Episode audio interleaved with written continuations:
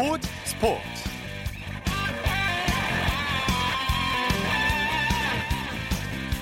여러분 안녕하십니까? 아나운서 이창진입니다. 류현진 선수가 자유계약 FA 선수 가운데 가성비가 가장 뛰어난 선수로 뽑혔습니다. 미국 스포츠 전문 매체 ESPN은 FA 시장을 전망하면서 류현진 선수를 가성비가 가장 뛰어난 선수로 평가했는데요. 메이저리그 전체 평균 자책점 1위, 볼넷 최소 허용도 1위, 내셔널리그 사이영상 최종 후보 3인에도 올랐습니다. 이렇게 최고의 시즌을 보내도 FA가 되는데요. LA 다저스와 재계약 가능성이 매우 높다는 전망도 나오고 있고요. 텍사스 레인저스가 류현진 선수를 눈독 들이고 있다는 얘기도 나오고 있습니다. 이 밖에도 LA 에인절스, 미네소타 트윈스, 샌디에고 파드리스, 시카고 컵스 등이 거론되고 있는데요. 과연 류현진 선수의 다음 행선지는 어디가 될까요? 토요일 스포츠 플러스 먼저 프로농구 소식으로 시작합니다. 월간 점프볼의 손대범 기자입니다. 안녕하십니까? 네, 안녕하세요. 오늘 여자 농구는 열리지 않고 남자 농구만 3경기가 열렸죠. 경기장 분위기 어땠나요?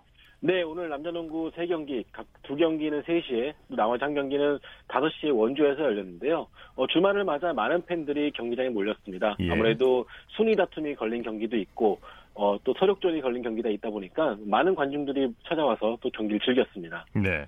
SK 질주가 무섭네요. 전자랜드를 꺾고 단독 1위가 됐죠? 네, 학생체육관에서 열린 SK와 전자랜드 간의 경기에서는 SK가 80대 63으로 전자랜드를 꺾고 단독 1위로 올라섰습니다. 어, 두 팀 같은 경우는 공동 1위로 올라왔던 팀들 간의 맞대결이었기 때문에 더 많은 관심을 모았는데요. 어, 그 결과 SK가 80대 63으로 승리하며 단독 1위가 됐습니다. 네, SK 선수의 활약이 대폭발했죠? 그렇습니다. 오늘 골고루 다 잘해줬습니다. 무려 5명이 두 자릿수 득점을 올렸거든요. 어, 자밀 워니 선수가 15득점에 14리바운드로 더블 더블, 또 최준용과 김선형 선수가 각각 14점과 12점씩을 올리면서 어, 팀 승리를 도왔습니다. 네. 전자랜드의 할로웨이 선수 오늘 경기에서 가장 많은 득점을 했는데 아쉽게 됐네요.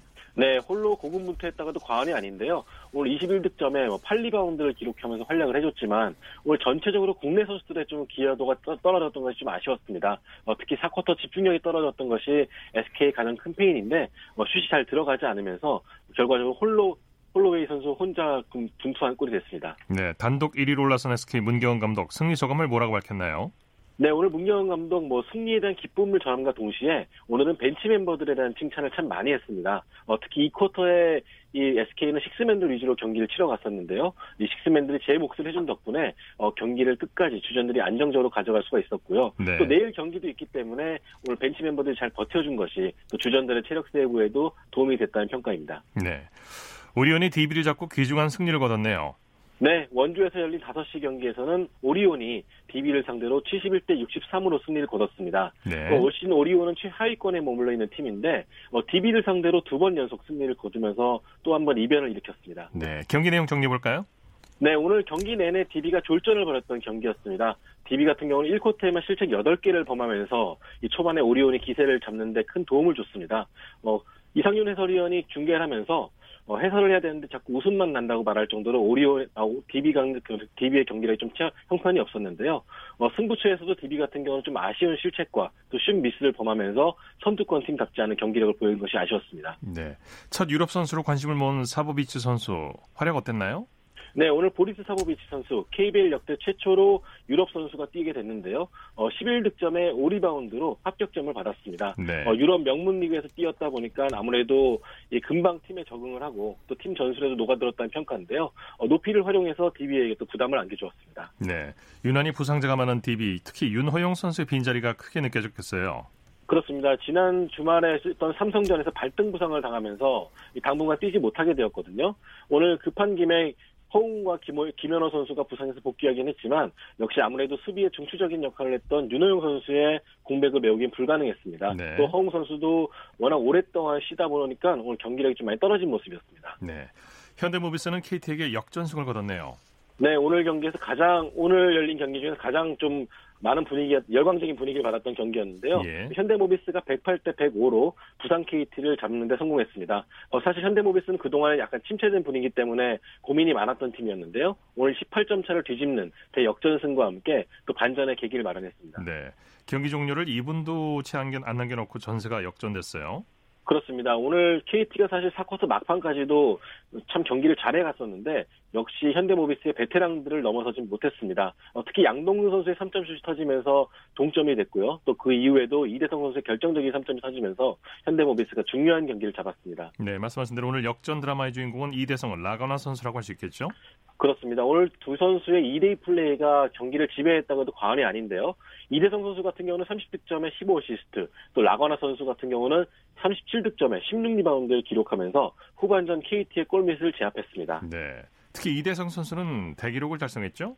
네, 오늘 30득점에 15, 15어시스트가 뭐 본인의 데뷔 후 최고의 기록일 뿐만 아니라 또 KBL 역사상 두 번밖에 없었던 대기록이었습니다. 예. 뭐 역대까지 30득점에 15어시스트 이상을 기록한 선수가 15년 15년 전에 조니 맥도웰 이후에 처음이거든요. 예. 그만큼 대기록을 달성하면서 팀 승리를 이끌었기 때문에 이대성 선수도 경기 후에 굉장히 만족하는 눈치였습니다. 네.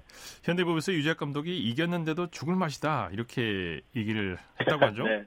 네, 그렇습니다. 사실 이게 경기력 때문에 죽을 맛이다라고 말한 게 아니라 워낙 그 경기가 빠르게 전개가 되고 또 엎치락 뒤치락 하다 보니까 감독 입장에서는 정말 죽을 맛이었다. 하지만 이런 경기가 많이 나와야지 또 팬들이 좋아하지 않겠냐라는 그런 의미에서 죽을 맛이다라고 말했던 것 같습니다. 네.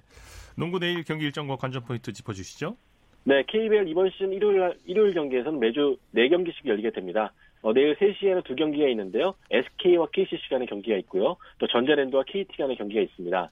또 오후 5시에는 원주 DB와 현대모비스, 또 KGC와 오리온이 맞붙게 되는데요. 어, SK와 KCC 간의 경기는 사실 개막전에서 KCC가 SK를 잡은 적이 있기 때문에 과연 이번에도 KCC가 단독 선두를 달리고 있는 SK를 잡을지 상당히 기대가 모으고 있습니다. 네, 소식 감사합니다. 고맙습니다. 농구 소식 월간 점프볼의 손대범 기자와 정리했고요. 이어서 프로배구 소식 살펴보겠습니다. 스포츠 동아의 강산 기자입니다. 안녕하십니까? 네, 안녕하세요. 먼저 남자부 우리카드와 OK저축은행의 경기부터 살펴보죠. 네, 2시간 34분에 걸친 혈전이었습니다. 장충체육관에서 열린 우리카드와 OK저축은행의 경기에서 우리카드가 세트스코어 3대 2의 승리를 거두고 2연패에서 벗어나면서 3위로 올라섰습니다. 네, 양 팀이 혈전을 벌였는데 승부가 어디서 갈렸나요? 네, 4세트까지 양 팀은 3세트를 제외한 매 세트 2점 차 승부를 벌이면서 한치 앞도 할 수 없는 공방전을 예고했습니다.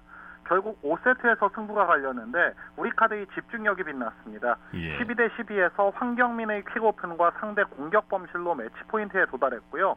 조재성의 퀵오픈을 황경민이 블로킹으로 차단하면서 승부에 마침표를 찍었습니다. 네 네. 우리 카드의 펠리페 선수 공격을 주도했죠? 네, 다소 늦게 합류하기는 했지만 확실히 공격력이 뛰어난 선수임은 부정할 수가 없습니다.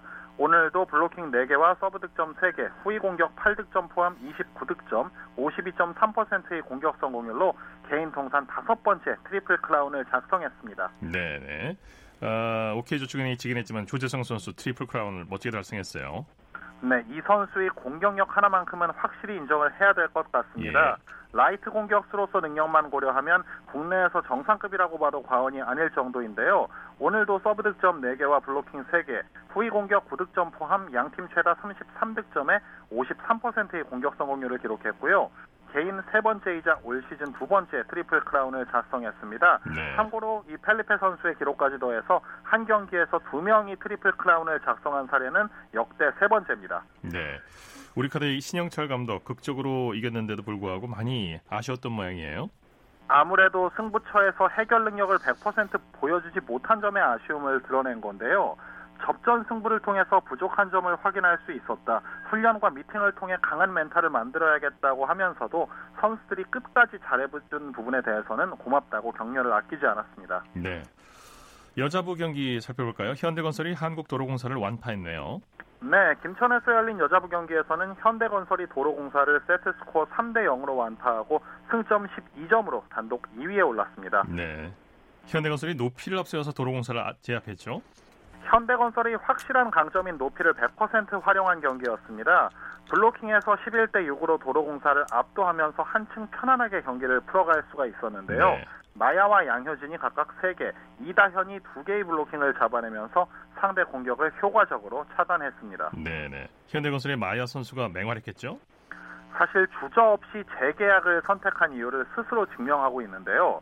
오늘 양팀 최다인 20득점에 공격 성공률도 48.57%로 좋았습니다.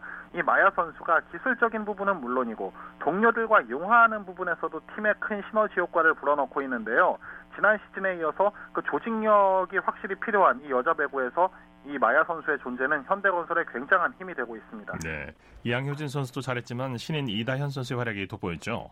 네, 이 이다현 선수가 고교 시절부터 대형 센터 자원으로 주목을 받던 선수인데 오늘 그 잠재력을 확실히 보여줬습니다.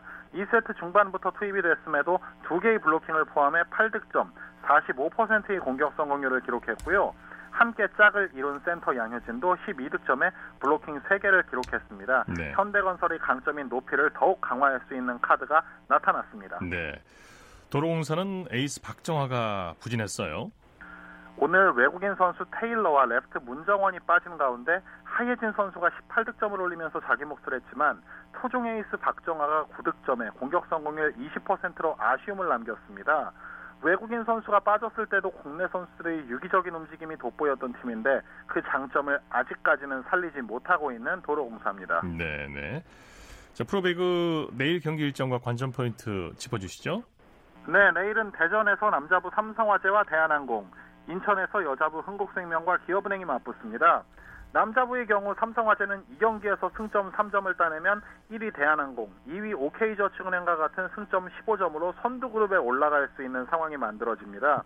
시즌 초반에 최하위 후보로 점 찍었을 때와는 정말 양상이 달라졌는데요. 그만큼 내일도 국내 선수들이 조직력을 뽐낼 수 있을지에 관심이 모이고요. 흥국생명도 최하위인 기업은행을 상대로 2위를 탈환할 수 있는 기회라서 이 경기도 관심이 갑니다. 특히 올 시즌 남녀부 모두 순위 양극화가 뚜렷한 상황인데 지금의 체제가 언제까지 지속될지도 관심사입니다. 네, 소식 감사합니다. 고맙습니다. 프로배구 소식 스포츠 동아의 강산 기자였습니다.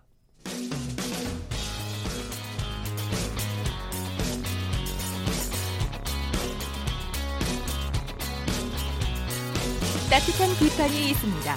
냉철한 분석이 있습니다. 스포츠 스포츠. 스포츠 세계 라이벌을 집중 조명하는 시간 스포츠 라이벌의 세계 시간입니다. 매주 토요일 한겨레 신문의 김동훈 기자와 함께합니다. 어서 오십시오. 예, 안녕하세요. 오늘은 어떤 라이벌입니까? 이제는 메이저리그 전설이 돼가고 있는 두 자완투수 라이벌을 소개해드리려고 하는데요. 팀도 라이벌, 선수도 라이벌입니다. 네. 이 사이영상을 세 차례나 수상한 LA 다저스의 클레이튼 커쇼 그리고 월드 시리즈 MVP, MVP까지 받았던 샌프란시스코 자이언츠의 매디슨 범가너 선수가 그 주인공입니다. 네. 두 선수가 올 시즌 마지막 경기에서 참 아름다운 장면을 연출해서 화제가 되, 기도 했습니다. 어떤 장면이었나요? 지난 9월 30일이었는데요. 시즌 마지막 경기로 열린 LA 다저스와 샌프란시스코 자이언츠 경기에서 올 시즌을 끝으로 팀을 떠날 가능성이 매우 높은 이 범가너 선수가 팬들과 마지막 인사를 하라는 브루스 보치 감독의 배려로 이 타석에 등장을 했습니다. 예. 그러자 커쇼 선수는 일부러 포수와 내야수들을 불러 모아서 시간을 끌었는데요. 이 범가너 선수가 정들었던 샌프란시스코 팬들과 마지막 인사를 충분히 나눌 수 있도록 시간을 이제 벌어주기 위해서였습니다. 예. 이 덕분에 범가너 선수는 모자를 벗고 손을 뻗어서 팬들을 향해서 여유 있게 인사를 할 수 있었고요. 팬들도 기립 기립박수로 답례를 했습니다. 예. 이 투수 라이벌 간의 투타 대결을 벌이는 것도 쉽게 볼 수 없는 장면인데 이 승부는 어떻게 됐나요? 이 투수 커쇼와 타자 범가너의 승부는 풀카운트까지 이어졌는데요. 이 커쇼는 공 7개를 모두 패스트볼을 던졌고 이 범가너는 커쇼의 7구째 힘차게 배트를 휘둘렀는데 잘 맞은 타구가 3루수 정면으로 향하면서 아웃됐습니다. 네. 이 커쇼는 마지막 아웃 카운트를 잡고 더그아웃으로 향하면서 어, 상대팀 보치 감독을 향해서 모자를 벗어서 경의를 표했고요. 범가너를 향해서도 손동작으로 존경의 마음을 표했습니다. 네. 이 커쇼는 경기가 끝난 뒤에 범간호 선수가 팬들에게 감사를 표할 수 있는 기회를 주고 싶었다. 아, 그는 샌프란시스코 구단에 큰 의미를 지니고 있다. 이렇게 얘기하면서 네. 팀을 떠날 가능성이 높은 상황에서 이 범간호 선수를 기념할 수 있는 훌륭한 방법이었다. 이렇게 말을 했습니다. 네, 커쇼가 이번 그 어, 포스트 시즌에서 워싱턴과의 경기에서 예, 참 아쉬웠죠. 굴욕을 겪었는데. 예. 네, 그럼 두 선수에 대해서 자세히 알아보죠. 두 선수가 나이도 비슷하죠? 그렇습니다. 커쇼가 88년생이고요. 번관호가 89년생인데요. 이 커쇼 선수가 만 31살이고요. 어, 번관호 선수가 만 30살이 됐습니다. 커쇼가 한 살 많지만 커쇼는 류현진 선수보다는 또 한 살이 어립니다. 네. 이 고향은 커쇼 선수가 텍사스주 델러스고요. 번관호는 노스캐롤라이나주 히코리에서 태어났습니다. 예. 두 선수 최고 시즌은 2014년이 아닐까 싶어요. 정말 두 선수 모두 엄청난 활약을 펼쳤죠. 그렇습니다. 2014년에 커쇼가 정규리그에서 21승 3패, 평균 자책점 1.77로 다승과 평균 자책 모두 1위에 오르면서 어, 생애 세 번째로 사이영상과 함께 내셔널리그 전체 MVP에 올랐습니다. 네. 근데 이 시즌에 초반 부상 때문에 한 달 이상 결장을 했는데도 이렇게 엄청난 성적을 냈는데요. 만약에 이 한 달 이상 결장만 아니었다면 탈삼진 타이틀까지도 거머쥐면서 투수 3관왕에도 오를 수 있지, 있지, 않았나 이런 아쉬움이 듭니다. 네. 특히 역사상 처음으로 어, 이때까지 이제 4년 연속 평균 자책 1위에 올랐습니다. 커쇼 선수가 정규리그에서 이렇게 엄청난 활약을 펼쳤다면 범가너 선수는 포스트 시즌에서 정말 위대한 성적을 남겼는데요. 네. 와일드카드 결정전부터 어, 월드 시리즈까지 7경기에서 52.2이닝을 소화하면서 4승 1패 1세이브, 예. 평균 자책 1.06 정말 눈부신 어, 예, 포스트 시즌을 보낸 뒤에 생애 세 번째 월드 시리즈 우승 트로피와 함께 월드 시리즈 MVP에 올랐습니다. 네. 두 투수 중에 누가 더 위대한지 이제부터 비교를 해보겠는데 선발 맞대결에서는 어땠나요? 두 선수가 좀 굉장히 많이 선발 맞대결을 펼쳤습니다. 아무래도 이제 같은 내셔널리그 서부지구에 속해 있다 보니까 통산 11번이나 맞대결을 펼쳤는데요. 어, 커쇼가 투구 내용에서 좀더 좋았습니다. 11경기에서 어, 80이닝을 던졌고요. 3승 4패 평균 자책점 1.91. 근데 범간호도 11경기에서 69와 3분의 1이닝을 투구하면서 4승 3패 평균 자책점 2.60. 그러니까 커쇼보다 승리는 번거너가 1승을 더 따냈고 네. 평균 자책점은 커쇼가 1.91, 번거너가 2.60이니까 어, 커쇼가 더 좋았습니다. 네. 두 선수가 타격에도 재능이 있는데 범간호가 커쇼에게 홈런을 친 적도 있죠. 이 정말 명승부였는데요. 2015년 5월 22일 경기였습니다. 결국 그 홈런이 결승 홈런이 됐습니다. 아, 그랬군요. 네. 네. 0대 0으로 팽팽히 가던 3회 말에 범간호가 커쇼가 던진 초구 약 146km짜리 몸쪽 약간 높은 공이었는데 이 공을 받아쳐서 왼쪽 담장을 살짝 넘기는 비거리 약 126m의 솔로 홈런을 쳤습니다. 네. 커쇼가 투수한테 홈런을 허용한 것도 이 경기가 처음이었습니다. 네. 결국 샌프란시스코가 4대 0으로 이기면서 이 홈런은 어, 결승 홈런이 됐고요. 범가너가 승리 투수와 승리 타점을 동시에 거머쥐는 어, 기쁨을 또 누렸습니다. 네. 자 그런데 커쇼도 샌프란시스코를 상대로 승리 투수와 결승 홈런을 친 적이 있었다면서요? 그렇습니다. 2013년 시즌 개막전이었습니다. 4월 1일 4월 2일 날 다저스 스타디움에서 열린 경기였는데요. 네. 당시 커쇼가 샌프란시스코 선발 투수였던 맷 케인을 상대로 솔로 홈런을 날렸고요. 예. 이 4대 0 완봉승을 거뒀는데 똑같이 이제 승리 투수와 결승 홈런 0대 0에서 이제 1대 0. 어려운 얘기인데요. 예. 그래서 동시에 이 승리 투수와 결승 홈런을 달성한 주인공이 됐는데요. 역대 개막전에서 홈런을 치고 완봉승을 따낸 선수가 60년 만에 일이었습니다. 그랬군요. 예, 1953년 당시 클리블랜드의 밥 레먼이라는 선수 이후에 커쇼가 정말 진기록을 썼습니다. 확률상 이건 좀 어려운 얘기죠. 그렇습니다. 네. 자, 다음 이 시간에 어떤 내용을 소개해 주시겠습니까? 예, 두 투수의 성장 과정과 투구 스타일을 좀 비교해 보고요. 또 두 투수 중에 과연 누가 더 훌륭한 투수인지 위대한지 각종 기록 지표를 좀 살펴보겠습니다. 네, 오늘 말씀 고맙습니다. 예, 감사합니다. 스포츠 라이브의 세계 한겨레 신문의 김동훈 기자와 함께했습니다. 쳤다 하면 홈런이고 슛 골이고 각본 없는 한편의 드라마. 그것이 바로 그것이 바로 손에 잡힌 우승 트로피. 목에 걸린 그 배달 너와 내가 하나 되는. 그것이 바로 그것이 바로 그것이 바로 꿈꾸던 스포츠. 꿈꾸던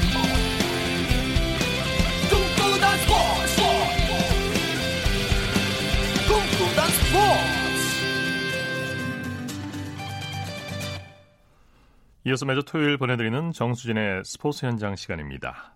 우리나라 어딜 가든 동네마다 태권도 도장 하나씩은 있죠. 그만큼 태권도 인구가, 인구가 많다는 건데요. 오늘은 일반인들 중에서 우수 선수를 가려내는 대회 현장으로 함께 가보시죠.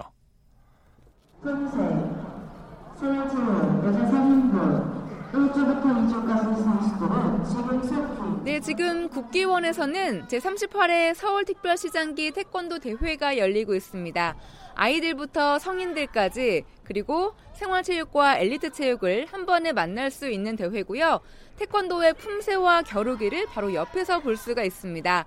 자세의 정확성을 위주로 하는 품새, 그리고 몸통, 회전 공격, 얼굴 공격 등 자신감과 순발력으로 가득한 겨루기가 동시에 진행되고 있는데요. 지금부터 태권도의 힘찬 기운이 느껴지는 현장으로 함께 가보시죠. 저는 서울시 태권도부 상근이사 이자영입니다. 태권도 활성화를 위해서 시작된 거고요. 어, 그래서 이제 경기력 향상이죠, 목적은. 거기다 또 이번 대회는 이제 생활체육을 이제 기반으로 해서 이제 시작을 한 거기 때문에 어, 선수로서 접해보지 않는 선수들이 실전 경험을 쌓는 경기라고 보면 되겠습니다. 음, 이번에는 이제 엘리트 체육에서는 지금 이제 겨루기 종목이 지금 첨가되어 있고요. 품새는 이제, 이제 엘리트 애들도 있지만은 생활체육 동호인들의 중점적으로 해서 시합을 하고 있습니다. 겨루기는 아무래도 이제 뭐 상대편과 겨루는 동작이고 품새는 이제 자기가 수련했던 것을 시연으로 해서 자기의 기량을 나타내는 거라고 보시면 되겠습니다. 태권도가 우리 국기인 만큼 태권도를 수련함으로써 그만큼 자신감이 많이 배양이 되지 않을까라는 생각을 해봅니다.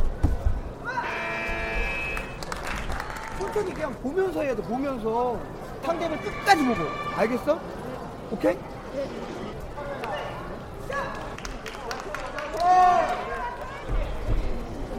지금처럼 천천히 여유있게 하는 거야 실점해도 괜찮다니까 여유있게 하라니까 그렇지 그렇게 가는 거야 그렇지 성내중학교 박종현 코치입니다. 근데 이겼는데 네. 또 이렇게 끝나고 나서도 뭐라고 조언을 해주시는 것 같던데요? 네, 네. 너무 방심을 해가지고 조금 집중하라고 경기에 집중하라고 안 다치고 좀 잘해서 뭐 여유 있게 해가지고 좀 더 경기를 잘할 수 있었으면 해서 그런 바람으로 보고 있습니다. 겨루기는 점수로 진행되는데 어떤 거를 가장 잘 해야지 겨루기를 잘할 수 있는 거예요? 지금 큰 동작을 뭐 디우릭이라든지 턴 동작이라든지 점수가 높기 때문에 그런 거를 위주로 하고 얼굴 동작을 많이 연습해서 그동안에 연습하고 대회 준비한 거를 이제 결과를 보는 거고 아직 뭐가 부족한지 아니면 뭐가 더 잘 되고 있는지 다음에 연습을 할 수 있게끔 결과를 따라서 할 수 있으니까 그것 때문에 대회를 참가하는 거죠.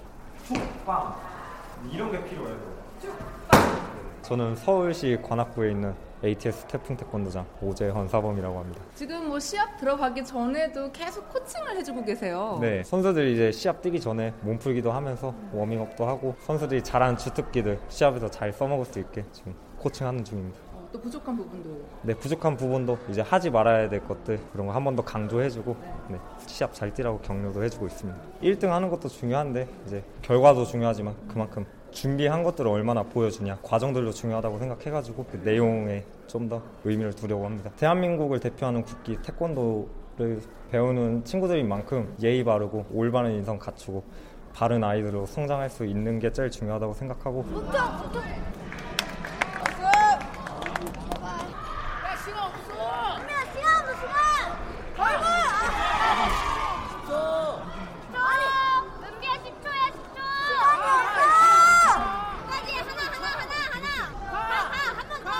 이렇게 선수들을 응원하는 코치며 동료들의 힘찬 목소리는 물론이고 때로는 아쉬워하는 목소리도 들을 수가 있습니다.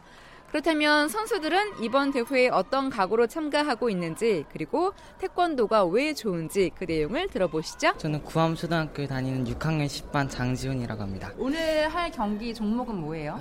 겨루기입니다. 도장에서 힘들게 연습을 했고 이번 대회에서 꼭 1등하고 싶습니다. 겨루기니까 네. 본인의 어떤 장점도 있고 하지 말아야 될 것도 있잖아요. 저는 그 커트발 같은 거 그런 거 계속 그 끌고 들어가는 거 단점이고 그리고 제가 잘하는 거 그냥 밀기 그런 거 장점인 것 같습니다. 상대가 누구든 끝까지 최선을 다해서 하겠습니다. 전 성인 유급자 변린입니다. 유급자는 뭐예요? 어, 아직 일단 단이 아닌 거예요.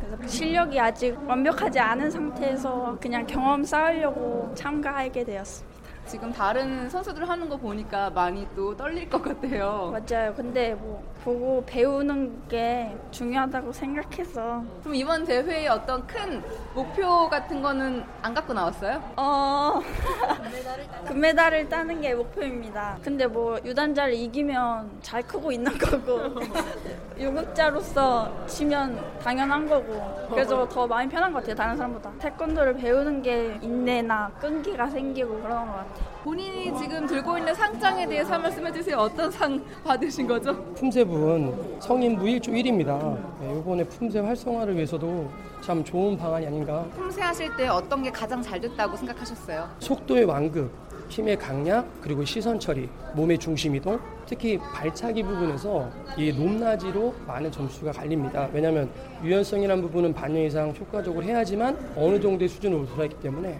그런 발차기 높이 그리고 정확한 공격 부위 그래서 유연성 부분을 지금 반년 이상 어린 제자들과 함께했던 부분이 좋은 결과 나온다는 생각됩니다. 품새 부분 특히 작년에 이제 자카르타 아시안 게임 정식 종목으로 택택되면서 대한민국뿐만 아니라 전 세계적 품새 붐이 일었습니다. 남녀노소 관계없는 그런 부분이 품새가 되지 않나 생각됩니다. 차렷 앞에 보고 당장 광진 표 채연 이는 본회가 주최하는 제38회 서울특별시장기 태권도 대회에서 이와 같이 우선 성적을 거두었기에 이 상장을 수여 자, 축하합니다. 수고했어요. 상장을 전해주시고 메달을 목에 걸어주실 때 어떤 네. 마음으로 이렇게 걸어주시는 거예요? 어, 메달은 갈려지지만은 그래도 아이들 이런 걸 통해서 자기 발전을 어, 하고 있다는 것을 보니까 어, 기쁘죠. 네, 대한민국의 국기 태권도를 조금 더 가까이에서 만날 수 있었던 서울특별시장기 태권도 대회 함께했고요. 저는 정수진이었습니다. 이어서 축구 소식 살펴보겠습니다. 베스트 11의 손병하 기자입니다. 안녕하세요. 네, 안녕하세요. 오늘 프로축구 2부 리그 K리그 2의 정규 라운드 최종전이 열렸죠? 네, 2019 K리그 2 정규 라운드가 모두 종료됐습니다. 오늘 오후 3시 서울 잠실 주경기장을 비롯한 전국 5개 경기장에서는 최종 36라운드가 동시에 킥오프했는데요. 전남과 대전, 부천과 부산, 마지막으로 안양이 마지막 경기에 승리했습니다. 네. 먼저 광양 축구 전용구장에서 열린 경기에서는 전남이 안산을 2대 1로 꺾었고요. 대전 월드컵 경기장에서는 대전이 광주에 3대 1 역전승을 거뒀습니다. 수원 종합운동장에서 열린 경기에서는 부천이 2대 1로 수원 FC를 제압했고요. 잠실 주경기장에서 열린 경기는 부산이 서울 이랜드에 5대 3으로 승리했습니다. 네. 마지막으로 아산 이순신 종합운동장에서 열린 경기에서는 안양이 아산을 4대 1로 대파하고 유종의 미를 거뒀습니다. 예. 최종 순위도 모두 결정이 됐죠. 네. 일찌감치 리그 우승을 확정지으며 다음 시즌을 2부 리그가 아닌 1부 리그 K리그 1에서 뛰게 될 팀은 광주입니다. 네. 광주 박진석 감독의 지휘 아래 시즌 내내 안정적인 모습을 보이면서 승격을 일궈냈습니다. 승강 플레이오프를 치를 수 있는 자격이 주어지는 2위부터 4위까지는 순서대로 부산, 안양, 그리고 부천이 자리했습니다. 이 네 팀 중 과연 1부 리그 승격 기회를 잡을 수 있는 팀이 나오게 될지 주목됩니다. 네. 이 안산은 최종전에서 패하며 아쉽게 5위로 시즌을 마감해 승강 플레이오프에 참여할 수 없게 됐고요. 6위는 전남, 7위는 아산, 그리고 8위는 수원FC입니다. 최근 기업 구단으로 전환 얘기가 나돌고 있는 대전은 9위, 마지막으로 10위는 서울 이랜드가 차지했습니다. 네, 개인 타이틀 수상자도 가려졌나요?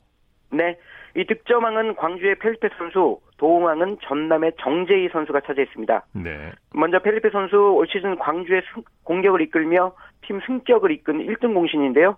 19골을 성공시키며 2위 수원FC 치솜 선수를 한 골 차이로 제치고 득점왕에 올랐습니다. 이 펠리페 선수 도움도 3개나 기록했는데 총 22개의 공격 포인트를 생산 이 부문에서도 1위에 올랐습니다.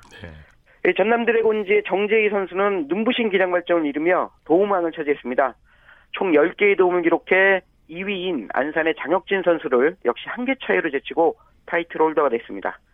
정재희 선수 골도 5골 넣었는데요. 올 시즌 전남 공격의 허브 구실을 아주 잘 해냈습니다. 네. 이제 시선은 1부 리그 진출을 위한 승강 플레이오프로 향하는데요. 경기 일정 정리해 주시죠. 네. 이 매년 K리그는 1부 리그 12위 팀과 2부 리그 1위 팀이 자리를 맞바꿉니다.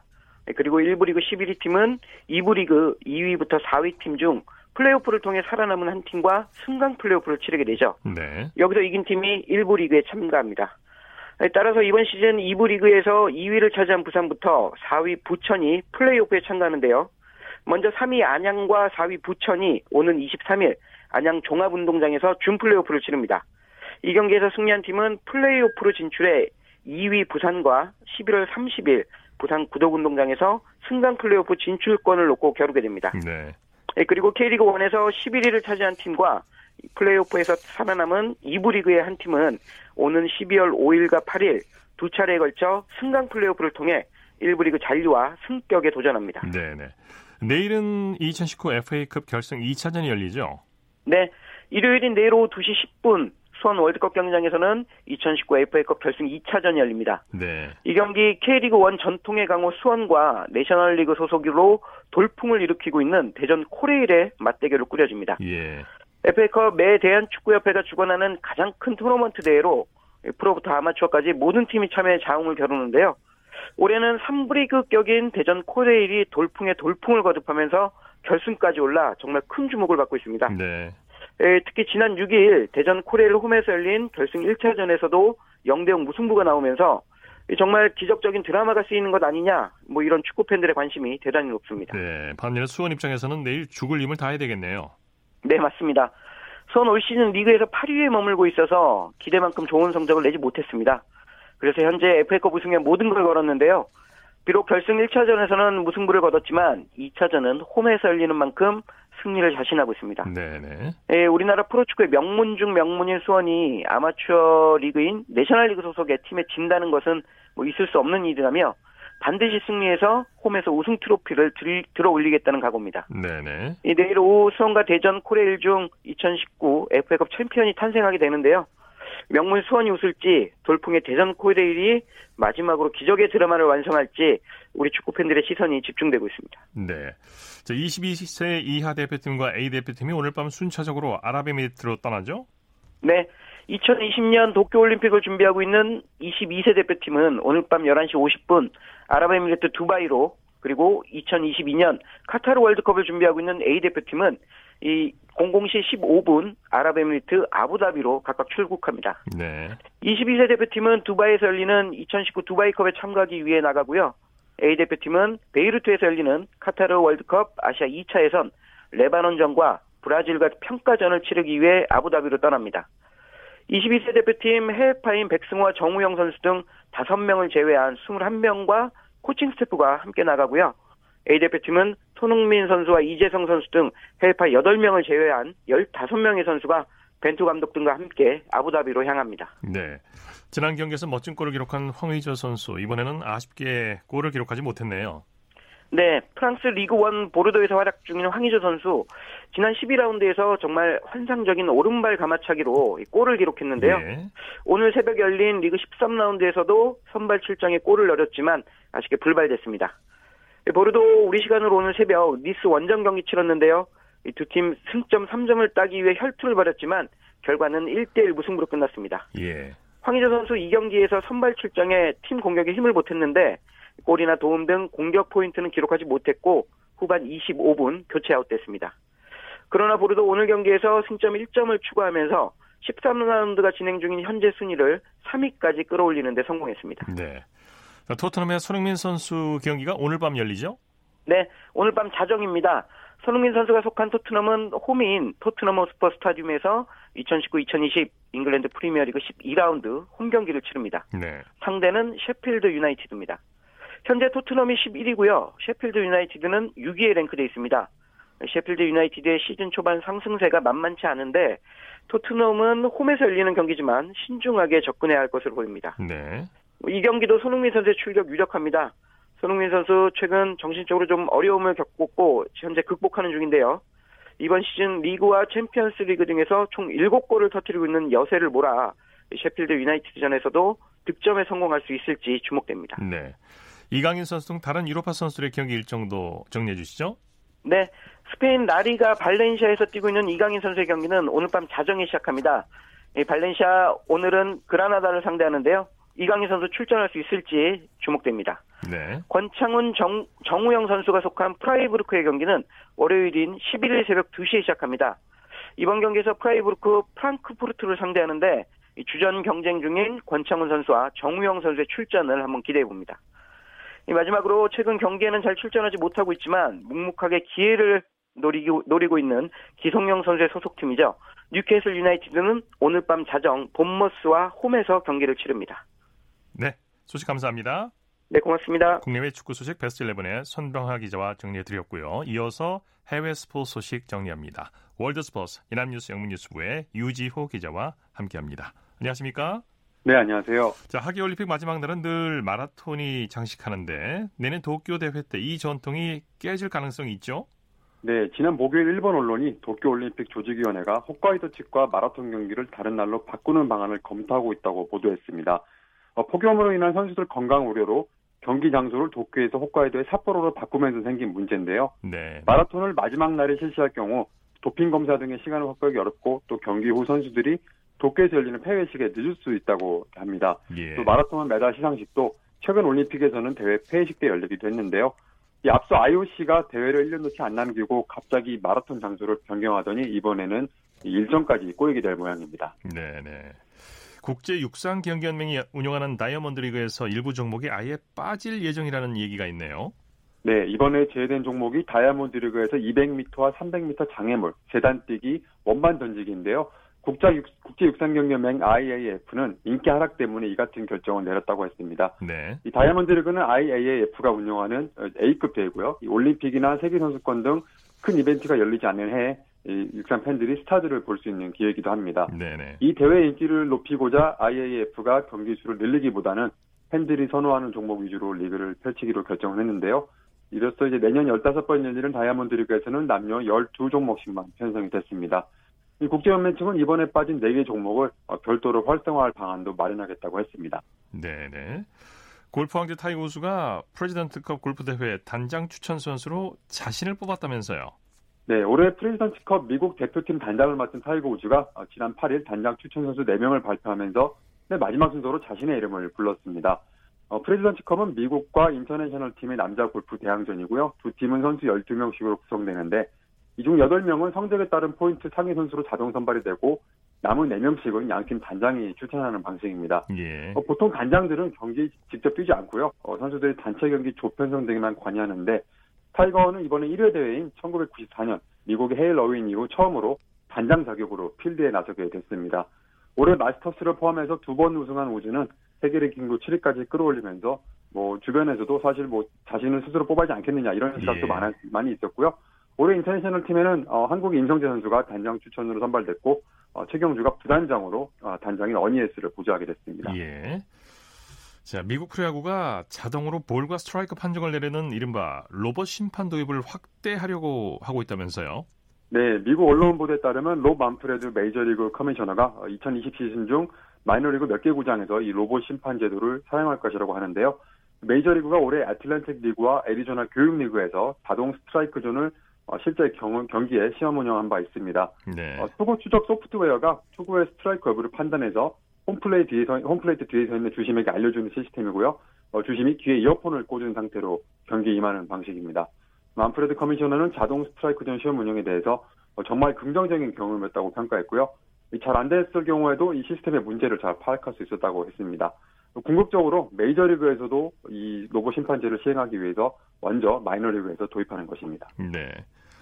에, 선수들의 약물 사용을 근절하기 위해서 IOC와 아, 세계 반도핑 기구가 유전자 검사를 내년 도쿄올림픽에 도입하는 방안을 추진한다고 하죠.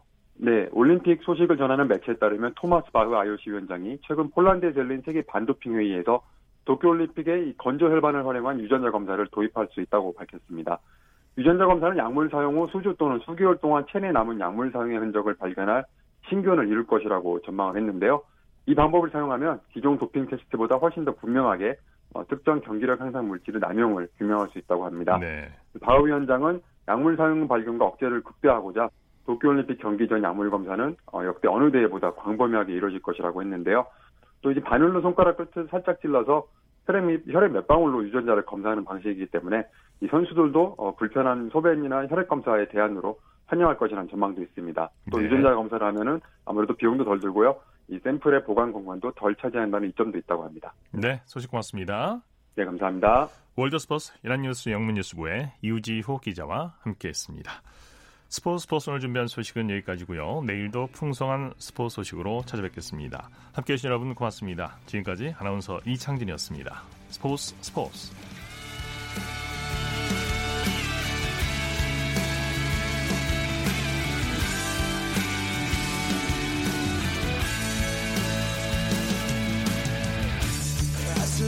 sun goes down in front of me, reminds me where I wanna be. With you and you alone.